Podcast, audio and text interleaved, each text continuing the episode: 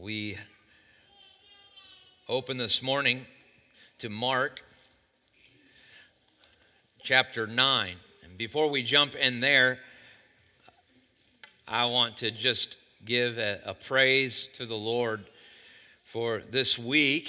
Uh, Amy McMahon had her baby a month early, right? Pretty much on the dot, a month early or so. And anyway, uh, that was a, that was a scary moment for Tim and his family, and uh, she uh, had to have an emergency C-section. But God was good and gracious, and right, Amen. And and are we sharing the name? Mercy Grace. Mercy Grace. Yeah, that's. And and I'll tell you from from visiting them, the reason they decided on that one is because what they felt last week was what mercy and grace of the Lord looking out for them. And uh, man, praise God. Praise God. When you're facing in those kind of situations, you just recognize in your humanity you don't you don't deserve that outcome.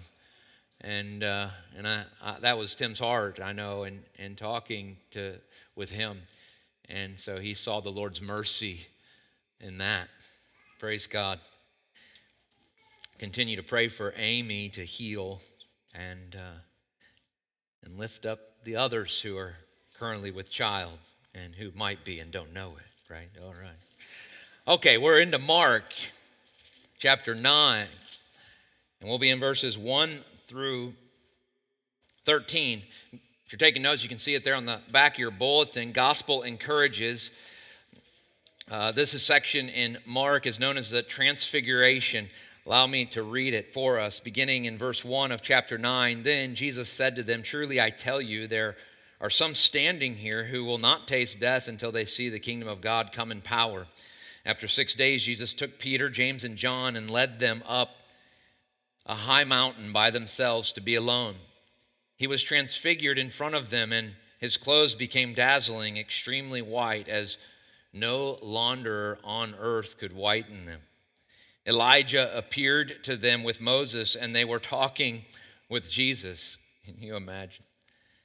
Peter said to Jesus, Rabbi, it's good for us to be here. Uh, let, us, let us set up three shelters one for you, one for Moses, and one for Elijah. And I read it like that because it says there, they didn't know what to say, right? That's what it says, verse 6. Since they were terrified, a cloud appeared, overshadowing them and a voice came from the cloud This is my beloved Son. Listen to him. And suddenly, looking around, they no longer saw anyone with them except Jesus.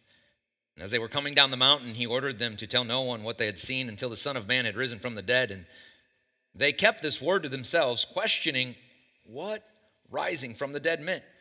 Then they asked him, Why do the scribes say that Elijah must come first?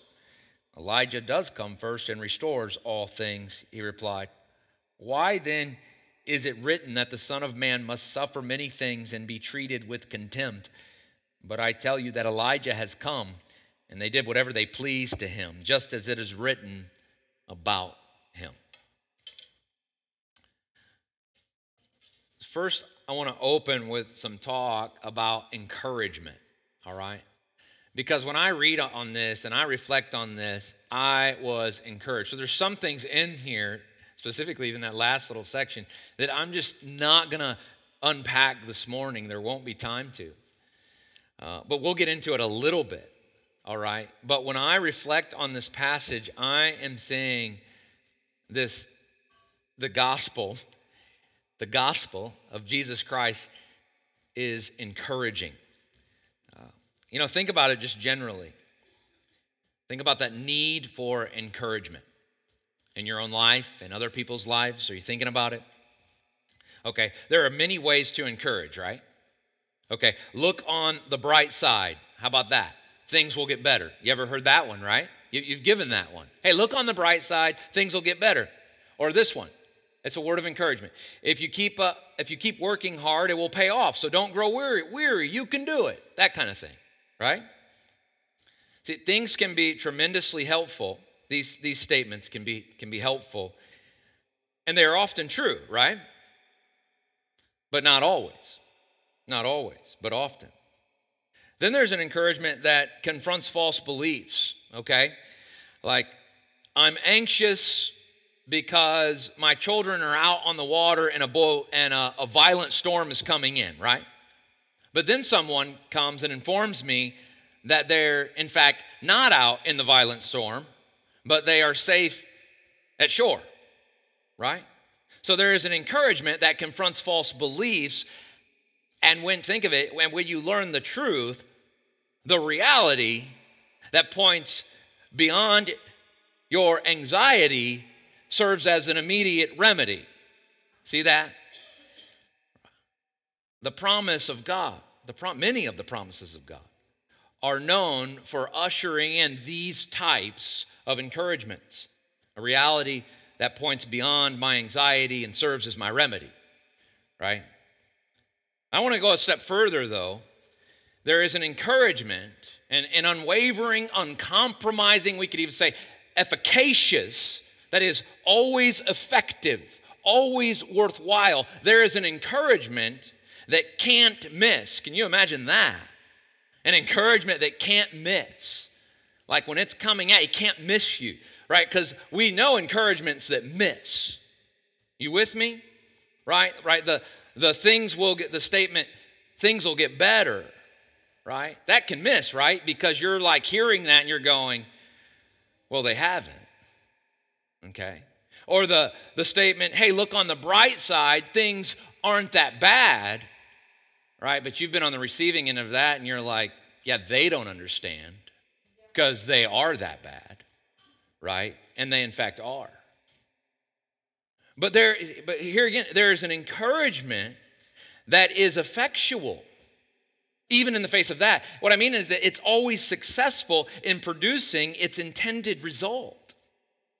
We could even say it this way an encouragement that is potent, right? A, a, potent encouragement that never loses its ability to strengthen the recipient and buoy the soul. Can you imagine that? That's what I want. But this encouragement, here's the deal, here's the kicker this encouragement requires faith.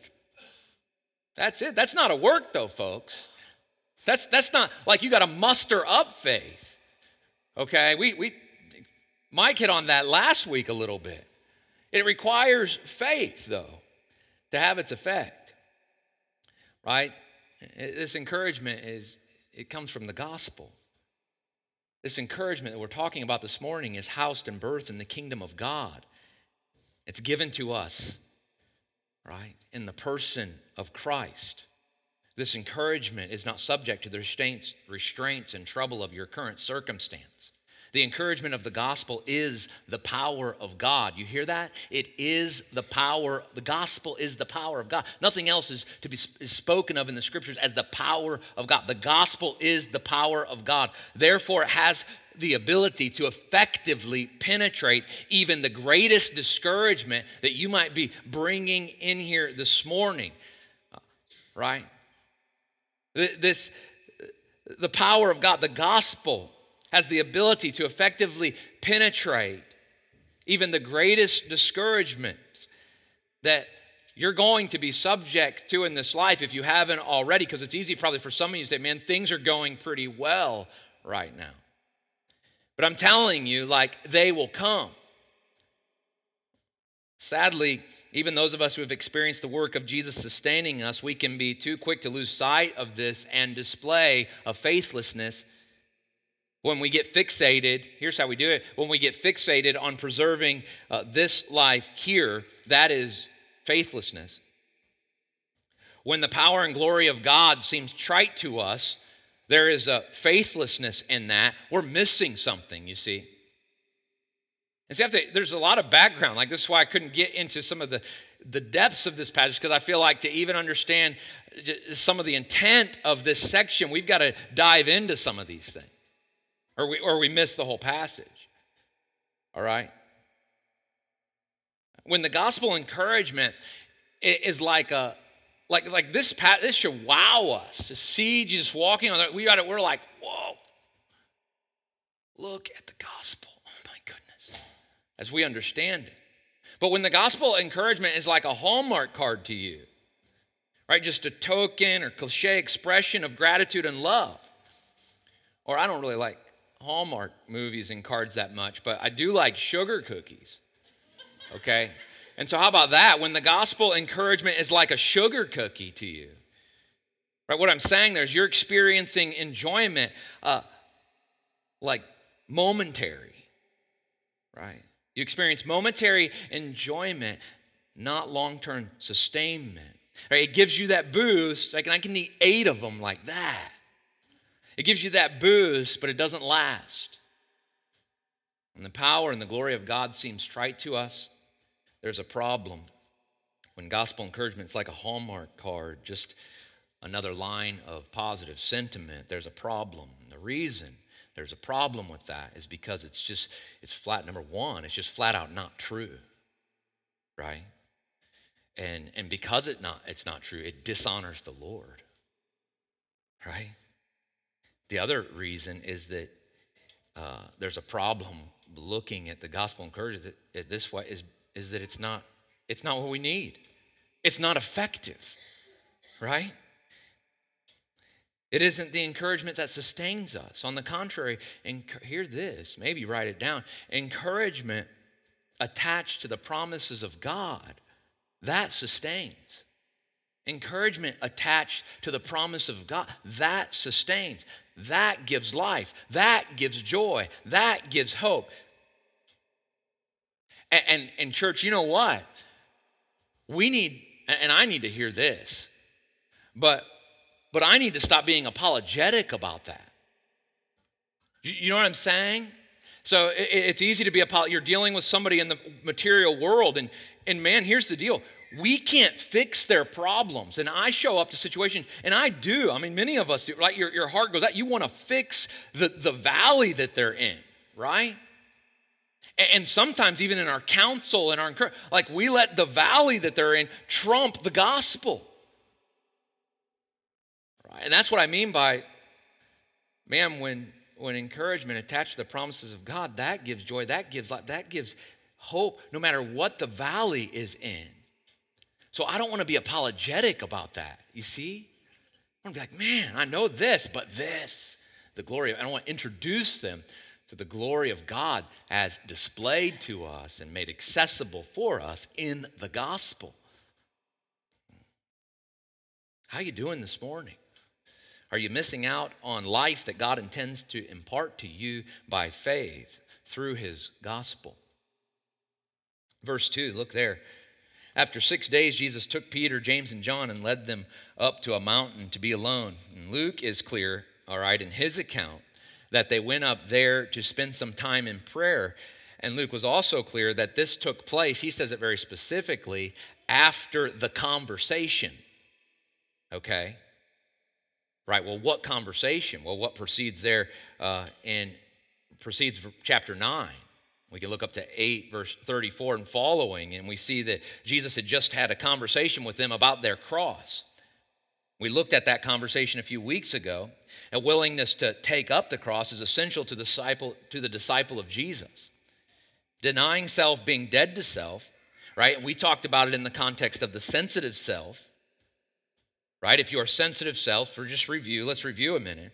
If you're sensitive self, that means you get easily offended. People are walking on eggshells around you. People can't talk to you at certain times of the day. This is on and on. And that's just an example, right? Right? But, but here we going to say that this is not the character and temperament of the follower of Christ, the sensitive self. That is not the character and temperament of a follower of Christ. A dead self is. So, so we don't make, here, and so what does that mean then for us?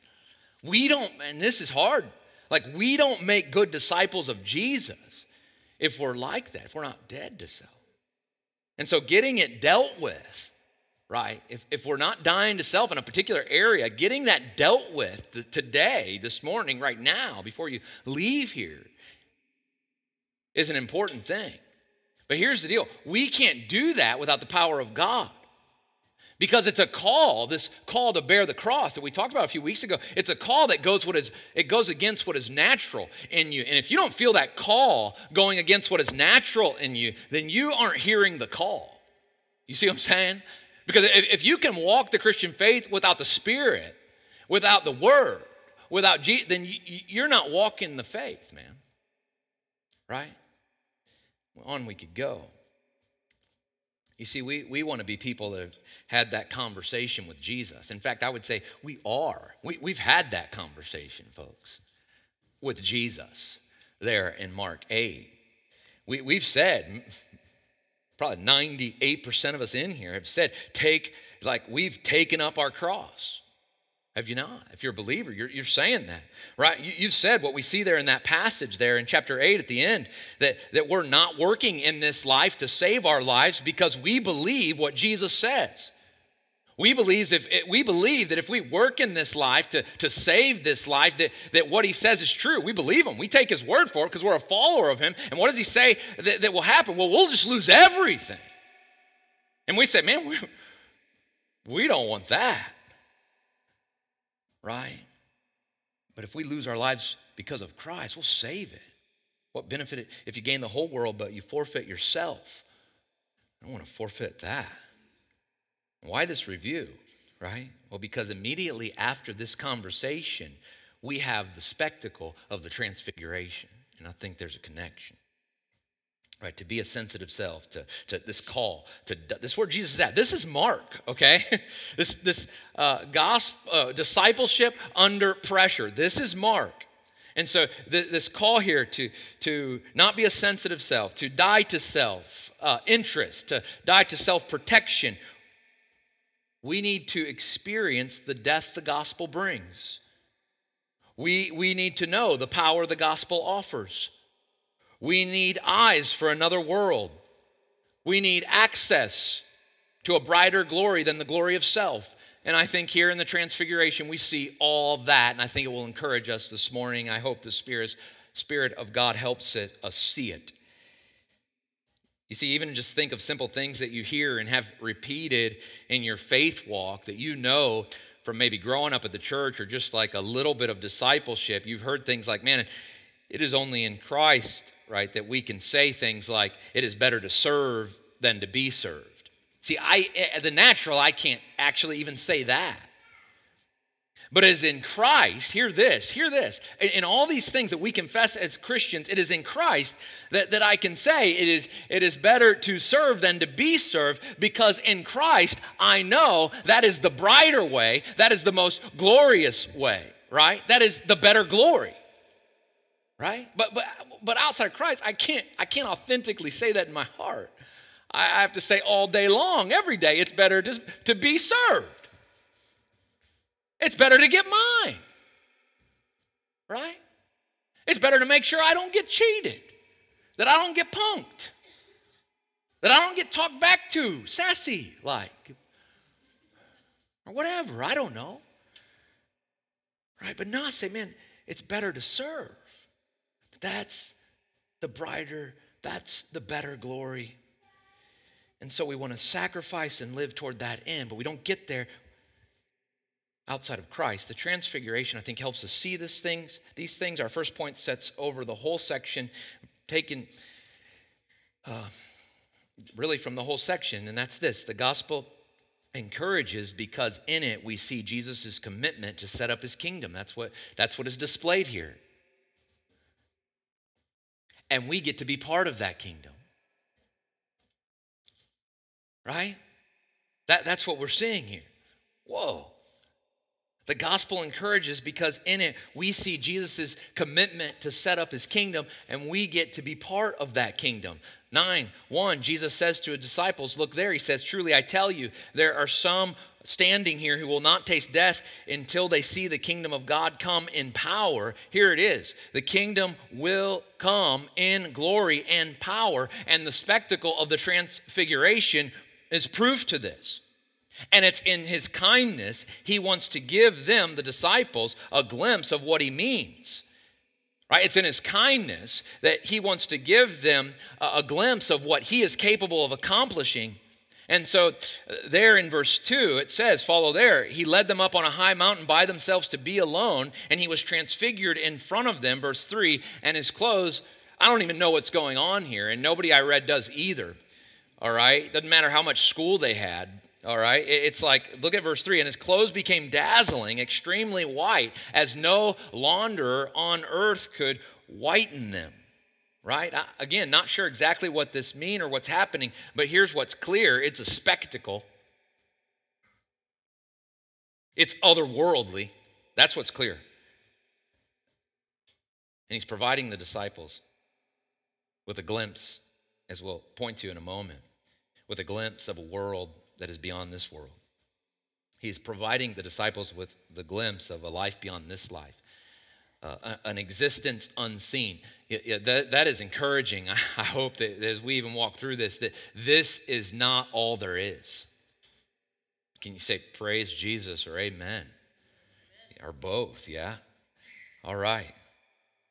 Right? The, the, the disciples saw that there is something about the future in this moment there's an existence unseen. And, and their questions reveal there was an anticipation for this. As they said, remember, it's kind of awkwardly said, let us build some sh- shelters here. Uh, why? Uh, it's like they're saying, let us memorialize this event. Why? Well, because they're saying, the kingdom is upon us. Oh my goodness, what is happening? Right, you have heard it said that I'm sure some of you have heard it, it said that there is an already not yet understanding of the kingdom of God. We see that in chapter 1 of Mark, verse 14 and 15. We talked about it, where it says there that Jesus went to Galilee proclaiming the good news of God. And what did he say? What was Jesus saying there? He said, The time is fulfilled and the kingdom of God has come near. Repent and believe the good news. The kingdom of God was there where? When he's talking like that well, standing in front of them. Right? You see this? Stand, the kingdom of God standing in front of them in the person of Christ. And today, Jesus uses his church to establish, that's us, guys, to establish his kingdom. Today, Jesus uses his church to promote his kingdom purposes and agenda. That's us. How is he doing? How are we doing? Right? And so, in that sense, through because of the church, the kingdom of God is upon us. The kingdom of God is, is here, but it is not yet. You see this? He, he established it, but there's more. He is coming again. Right? Think of it as lightning strikes from the east and as far as the west, so will be the coming of the Son of Man. See, he's coming again. His promises, he tells us, Revelation 22 7, I believe, that he's coming quickly. No one knows when he will come, but we can count on it, he tells us. His word and the benefit of the evidence of his first coming prove it. There at the cross, we see it. There at the cross, Jesus established us as a kingdom of priests, right? Hear that, church? He established us as a kingdom of pre- his the kingdom is upon us. It's supposed to be ushering the kingdom through us. Do, do we look like that? Man, you meditate just write that down, meditate on that. And uh, like me, I, man, we'll just you'll be in a constant place of repentance and faith, right? Being convicted there, which is a good thing. Right? We can count on him right? The evidence of his first coming proves that he's coming again. Right? He's not like me in my house projects. I know you hear me talk about that. But it's but it's true. He he doesn't he doesn't start a work and move on. Right? And on and on. His love and redemptive hand aren't done with you. Right? He promised he's going to finish the work that he started. And the disciples here that he's speaking with, they needed this visual. They were getting ready to travel down some difficult terrain in life. And they needed to know that in these times, his redemptive hand, right, wasn't done with them, right? In those hard times. They needed to know, man, he is at work. He is at work. He is doing some things. Do you anybody need to hear that this morning? Does anybody need to hear that this morning? I, I pray that, that the Holy Spirit will not, if you are born again, I pray that the Holy Spirit will not allow this to hit you as trite. He loves us, and He has set us free from our sins by His blood and made us a kingdom of priests. Be encouraged. As you face the sufferings, defeats, and trials that come, be encouraged. Revelation 1 7 tells us he is coming. He is coming with the clouds, and every eye will see him, even those who pierced him, and all the tribes of the earth will mourn over him. Wow, right? His work, his work, church. Let me proclaim it here this morning. His work already accomplished on the cross, and that work has conquered this kingdom, and he is now in the business of establishing his. It's happening, okay? Let's start over. It's happened, okay? It's happening, and he's coming. Church, be encouraged in what he can and what he wants to do now with us, with you. Be encouraged that he tells us the gates of hell will not prevail. Be encouraged to pray for revival. I think we are too quick to sulk and participate in culture and life and society from a place of poor us. You know what I'm talking about? And, instead of participating in our culture, in our neighborhoods, in our life, in our society, instead of participating from a place of victory in Jesus.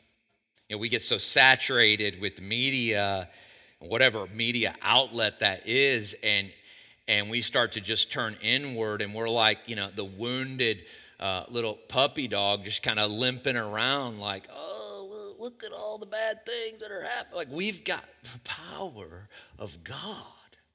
And we are sent here to be an embassy for people to heaven okay? We can't be walking around pouting about things. We've got to proclaim victory in Jesus and use his kingdom agenda and purposes to bring the transformation that is needed in this life. Point two, we're never going to get out of here. Point two, here in the Transfiguration, we are encouraged that death will be conquered. Yeah, amen. I mean, just, I just, just pause. Just pause. Death will be conquered. This is part of the good news, and no small part. Victory, right? Seen rather vividly the gospel encourages. Like I get I hate to lose. I don't like to I don't feel like I'm a sore loser.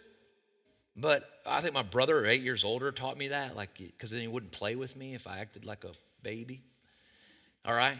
But I'll just come back for more, you know? And he'd, he'd never let me win. He'd just smash me every time, you know, whatever it was. I just wanted, I wanted to win, and I just keep coming at it. The gospel encourages, you know what? You in Jesus, you don't lose. Right? Because the gospel has conquered death. We have talked about here in Mark that the gospel shows up in person, right? And who's that person? Jesus. See, we could say the gospel's conquered death. Jesus has conquered death. Jesus is telling these guys, both in verse 4 and 9, that he's going to conquer death. Look at verse 4. Elijah appeared to them with Moses, and they were talking with Jesus. Okay, Jesus is going to conquer death. And that's where I'm seeing this, right? You say, well, how? Well, well, exhibit one and exhibit two, right? Exhibit one is Elijah, exhibit two is Moses. If you're familiar with the Bible, you know that these guys have not been seen for hundreds of years. Now, there's different theories about, in particular, Moses. He is lumped with some of the what is known as the deathless ones, meaning they're, they're, it didn't mention where he. Uh, where he died necessarily. It didn't talk about that. We don't know where he was buried. So it's possible, right, that like Elijah and Enoch, Moses is even one of these deathless ones. But I would say, uh, in it's also possible that, that Moses died a natural death, whereas we know for sure Elijah was raptured into heaven in a whirlwind. But here, here's the point, all right? And that's actually really exciting to talk about that some more. But, but here's the point they are very much alive and present with him now. Like, like really right? Like both cases let's say let's say that they never actually experienced a natural death none of them we know elijah didn't but let's say moses didn't either. It, here's the point that they existed hundreds and hundreds of years ago how on earth are they there with jesus? Okay the question still remains. It's otherworldly. It's not normal.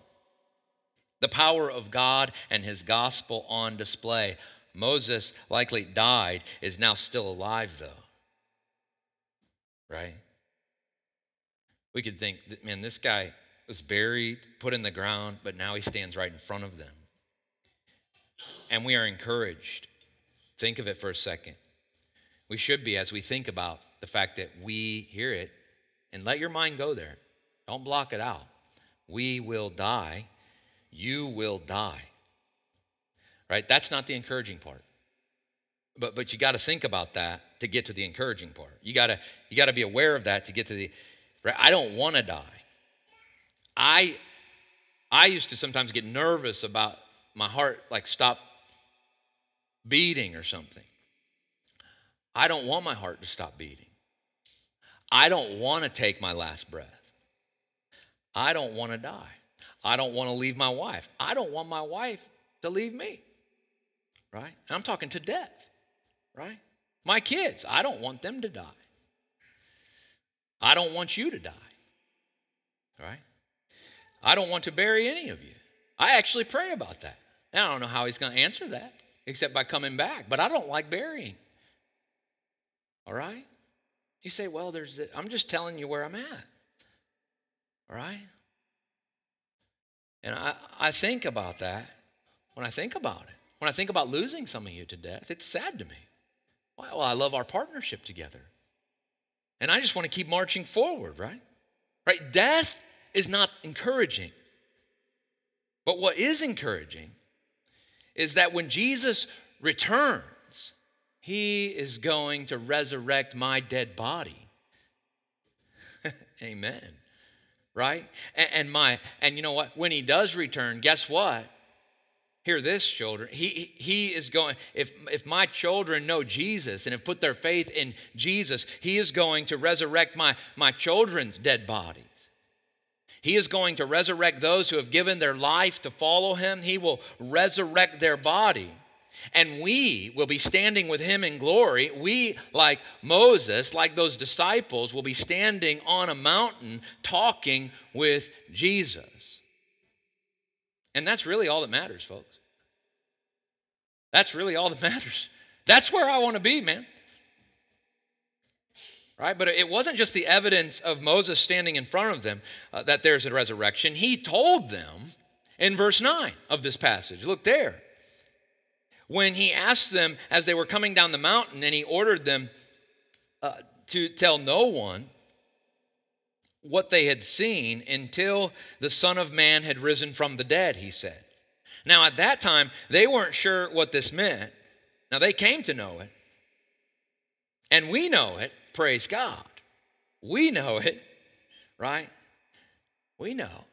But he says it here that Jesus would suffer and die, and the victory, the triumph would come by way of a loss. It would come by way of a cross. As disciples, our victory also comes by way of a cross. Do we understand that? But this cross, you see, here's the encouragement. This cross, we've got to get both. This cross that killed Jesus brings about our resurrection. Right? Jesus' resurrection, you could say, guarantees our resurrection. It guarantees our victory. From this moment on the mountaintop, there, those disciples, they would descend with Jesus into some very difficult and trying and troubling times. But may the gospel of the resurrection give you joy to carry on. You see, in this life, church, you know you've experienced that, and even in following Christ, you will go up and down the mountains in this life. But when we fix our eyes on Christ, we can go up and down those mountains with joy because it all ends on the mountaintop with Jesus, you see. So whether you're at the bottom of the mountain or at the top, you can know the joy in either place. That's only in the gospel. That is only in the gospel. Don't be uninformed about this. There is a very clear command. Do not be uninformed about this about this resurrection. Church, do not be uninformed about this power, his power over death. Right? Instead, let this power over death, let this truth of the resurrection, let this promise of his second coming saturate your heart. Because if you are uninformed, you will not be encouraged in this life. If you are uninformed, you will not be encouraged in this life. In everything, let this run your business, your home.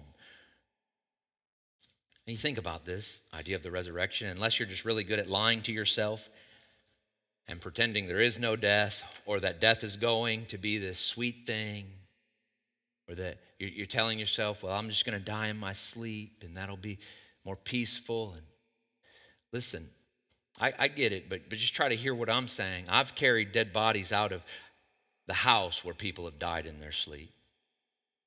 And it's not a sweet thing. And unless you're just really good at convincing yourself of the lie that nothing bad is going to happen to you, and you, and you just live in that fairy tale, and you feel that you have insulated yourself so well from whatever, unless you're just uh, choosing to believe the falsehood that all the securities you have in place to protect you and yours right? Choosing these things and, and, and going down that sort of delusional road choosing not to deal with reality right? That, that we don't understand how short our lives really are. Choosing not to deal with that reality doing so you are existing as a happy helium balloon at a birthday party. And, and all it's going to take hear it and all it's going to take is some little needle type experience or, or little needle type cir- circumstance to blow up your world and everything just come crashing down. Don't be uninformed about how the gospel equips you to face death. Because that will sustain you in everything else. What a big deal to the church in Thessalonica, Paul says this. We're taking this from there. Chapter 4. We do not want you to be uninformed, brothers and sisters, concerning those loved ones who are asleep, so that you will not grieve like the rest who have no hope. For if we believe that Jesus died and rose again, is that saturating your heart? Oh, don't let it be trite. If you believe that Jesus Christ died and rose again, man, just, just don't let that just run away from you, one in ear and out the other. You've heard it too many times. Man, ask yourself the question if we just pause there is that truth saturating your heart? He says, So if we believe that Jesus died and rose again, in the same way through Jesus, God will bring with him those who have fallen asleep. For we say this to you by word from the Lord. We who are still alive at the Lord's coming will certainly not precede those who have fallen asleep. For the Lord himself will descend from the heaven with a shout, with the archangel's voice, and with the trumpet of God. And the here, listen to this. I love this. Who gets to rise first? Who gets to rise with Christ first? And the dead in Christ will rise first. Then we who are still alive, we who are left, will be caught up together with them in the clouds to meet the Lord in the air. And so we will always, we will always be with the Lord. Therefore, it says it at the end, and this is why we're talking about. Therefore, encourage one another with these words. These words, church, in all things, in all circumstances, in the deepest valleys, these words are the, the best reality, the best practical words that you can hear when you are there in the valley. Let us receive it. Let us receive it. These words are supposed to encourage us no matter, no matter what's going on. How can they not? How can they not? Are you kidding me? Jesus is going to resurrect my dead body. Caleb? Really? Yes, and amen, right? That's amazing. That's what you get for sitting in the front. Brings us to our third point the fact that he can conquer my death. Right there, he's, he's standing there with Moses and Elijah. His clothes are dazzling, extremely white, a white you've never seen. It's clear in this moment that this man Jesus is from, hear this, hear me on this, he's from somewhere else. That's how they're seeing it. He defies the laws of natures with his miracles, and now with the company he is keeping, and they see it with his very person being transfigured, as the text says. It's clothes, talking about that. And, and there he is glowing in front of them this Jesus that was there, okay, on this earth, just walking around and ministering with these guys, he is, what it's clear to them in this moment is, okay, he is from somewhere else. What is going on? Another world, another dimension. And in this moment, they are seeing beyond. He is not just a man. He is not just a man. They are seeing that he is the, say it slow, man God. They're seeing that He is the man God. He is, what does this mean? He is divine. Thank you. Thank you. Because the last thing we needed was another dude that was just a man. We needed a man God. And in fact, in seeing Him, what do we see? What were they seeing? In seeing the man God, we are seeing beyond. We are seeing beyond. And the transfiguration reveals, even in Jesus' earthly ministry, what we see is that Jesus is divine. He's from somewhere else. He's divine, has total control and authority over this place. This world is under his lordship, whether they recognize it or not. This in church, we need to remind them. We need to go boldly out into this world, proclaiming His name, re- recognizing that everybody's hostility against us has to first be, you know, it has to go through. Uh, they got to get permission from God. You see, and so we can we can then approach the work that Christ has in front of us with boldness, knowing that He has total authority and the world and everyone is under his lordship, whether they recognize, recognize it or not. That is why there at the end of verse 6, it tells these guys, it tells us that these guys, look there, it says it, it says it, because it, it's kind of confusing that, that question there, or, the, or not question, but their idea to build these shelters or whatever, and then it says they were terrified. But just understand, we can, we can understand that, right? You ever been scared before? Okay? You ever been terrified? Yes, you have.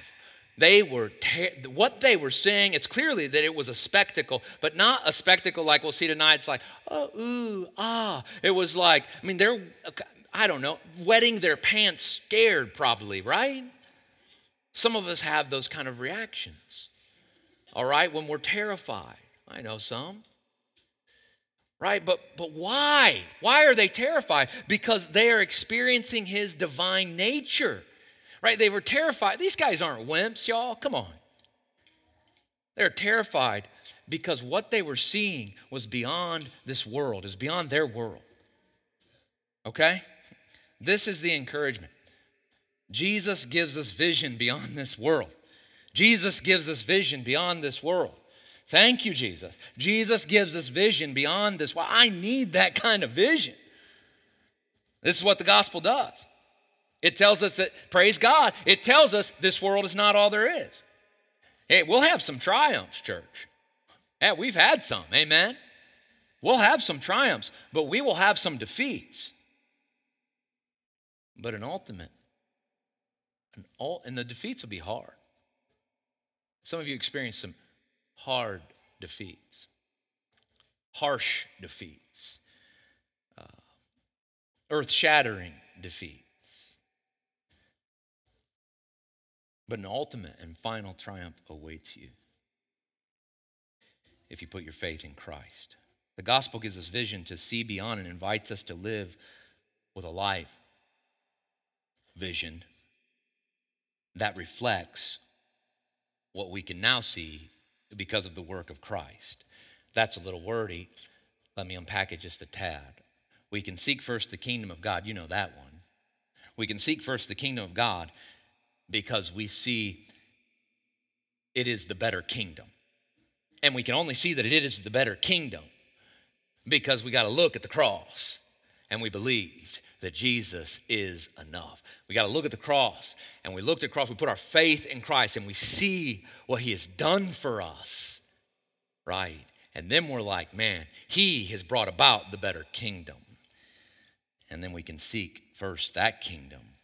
And we can pray things like, Your kingdom come. I don't want my kingdom. We can really pray the Lord's Prayer. Can you? Can you, church? I, and, and to the degree I want my kingdom, God, I know it is, it is sheer foolishness. I want your kingdom. Will you help me? Want your kingdom more than my kingdom. And finally, our fourth point. Gospel encourage us because in it Jesus makes the glory of God accessible. Jesus makes the glory of God accessible. Amen. Verse 2 and 3. Jesus took Peter, James, and John, led them up on the mountain. Now remember, and we read Exodus 24. Remember when Moses was up on the mountain there at Mount Sinai? And Elijah also met with God on Mount Sinai, right? But we think Exodus 24, like we read earlier in the service, when, when Moses ascended up on the mountain, also with three, interesting, also with three named companions. There were others there also. And what did they see? They saw the glory of God. Yeah. then Moses and Joshua went up a little further, and what happened? What happened? And read it here. What happened here? What ha- happened in Exodus, eh, there in, in, in Exodus 24, we see it. But when they ascended there, a cloud covered the mountain. Well, the cloud covered this, right? Here in Mark 9. A cloud covered the mountain there with Moses, and the glory of God, it says there in Exodus 24 that the glory of God settled on Mount Sinai. It was here God spoke to Moses. Hear that? There, well, God spoke in Mark 9. Moses told the people there, God, Moses told the people what God spoke, didn't he? It says that. It says that to us in Exodus 24. And what did they do? It said, we read it. They said it twice in Exodus 24. We read it earlier in the service. What did they do? Well, they promised, the, the Lord spoke to Moses, right? And they promised to obey. And it says in verse 17 of Exodus 24 that the appearance of the Lord's glory was like a consuming fire. This glory is dangerously accessible. Think about that. Hebrews 1 3 says, The Son is the radiance of God's glory and the exact representation of his being, sustaining all things by his powerful word. After making purifications for sins, he sat down at the right hand of the majesty on high. So he became superior to the angels, just as the name he inherited is more excellent than theirs. This glory this glory seen in Christ, this radiance, this righteousness is, is now completely accessible, church, for you, for us. Is there somebody here who hasn't, who hasn't accessed that? Well, you know what? It's free. You can access it by turning yourself in and turning yourself over to Jesus Christ. Notice the Israelites and Moses respond to the vision of the glory there on the mountain, right? Notice their response to the vision of, of seeing the glory and hearing the words spoken. Moses, there as God's spokesperson, okay, sharing with the Israelites. And what does it say they did? At least for a time, they listened and obeyed. Right? And they said they were going to do that twice. Verse 7 in Mark 9 God reveals his glory again, as it says there. We see the parallels a cloud overshadowing the mountain. And here Jesus is, and a voice came from the cloud. And what did it say? As Jesus is standing there, This is my beloved Son. Listen to him. Listen to him. The glory accessible ushers in a quick and glad obedience. May we see the radiance and glory of Christ this morning cause us to be quick in our response. Like the baptism of Jesus. We see some similarities there as well. It's amazing, but there is a, a, a, simple difference there. At the baptism, God speaks, This is my son, right? The baptism of Jesus, eh, but he, he's, he's speaking it to Jesus in order to affirm and encourage Jesus. Here, he's telling us, the disciple, and well, specifically the disciples then, and we hear it now, he, he's, he's telling us, hey, this is, he's pointing at, at Jesus. He's pointing at the glory. He's pointing at the radiance of him, the exact representation of his being. God is, God the Father from heaven is pointing at Jesus. These disciples are standing there and he's pointing at them. Okay, you hear his voice from heaven at least. And so in his words, he's pointing and he's saying, This is my beloved Son, church. Listen to him. This is the glory the radiance, the bright future hope. The mystery, the secret, is now being proclaimed from the heavens, the glory of God accessible. And then finally, and then finally, in verse 12 and 13, we see he makes the glory of God accessible by his descent. He talks about his suffering. We see the comparison with Elijah. These are things we don't have time to get into. But we see the glory of God is accessible in the descent. Are we okay with that? The glory of God, that's a ugh, that's a hard one, man. The glory of God is accessible in the descent. He models that for us in his suffering in the cross. And it says there, like Elijah, verse 13, allowing he allowed them to treat him however they pleased. Ah, that's going too far. Well, no, it's not. Not if you're in Christ, because he helps you get what is natural, which is to say, no thank you to the, I'm going to let them do whatever they pleased and, and to suffer for the, and all that. He, he, he helps you abandon what is natural for the greater kingdom of God through the person of Christ. He gives us the strength and the ability to do that. They get a glimpse of the power and glory before the resurrection, the disciples do. They get a glimpse of it right here at the mount at the at the transfiguration. So before the ascension even, they get a glimpse here at the transfiguration. And so, church, in closing, the cost of discipleship has been emphasized. So understand, if you're following him, understand that those who follow Jesus we've got to understand that we have a high calling in this world, right? We are disciples under pressure. We are not, right? Well, let's say that we will have victory, we will have defeats, there will be pressures. We will, you will be tired. You will work and not rest. You hear that? You will work. If you're in that kingdom, you're going, That's what he did? You will work and not rest. Look at Paul, right? Your body will be weakened. Eventually, you will die. But the glory is in the cross. The glory is in this cross that you carry, that you've been called to carry in Christ. The glory is in coming in low so Jesus may come in high. And a day will come when ultimate victory will be won. Amen? Lord, help us. Help us.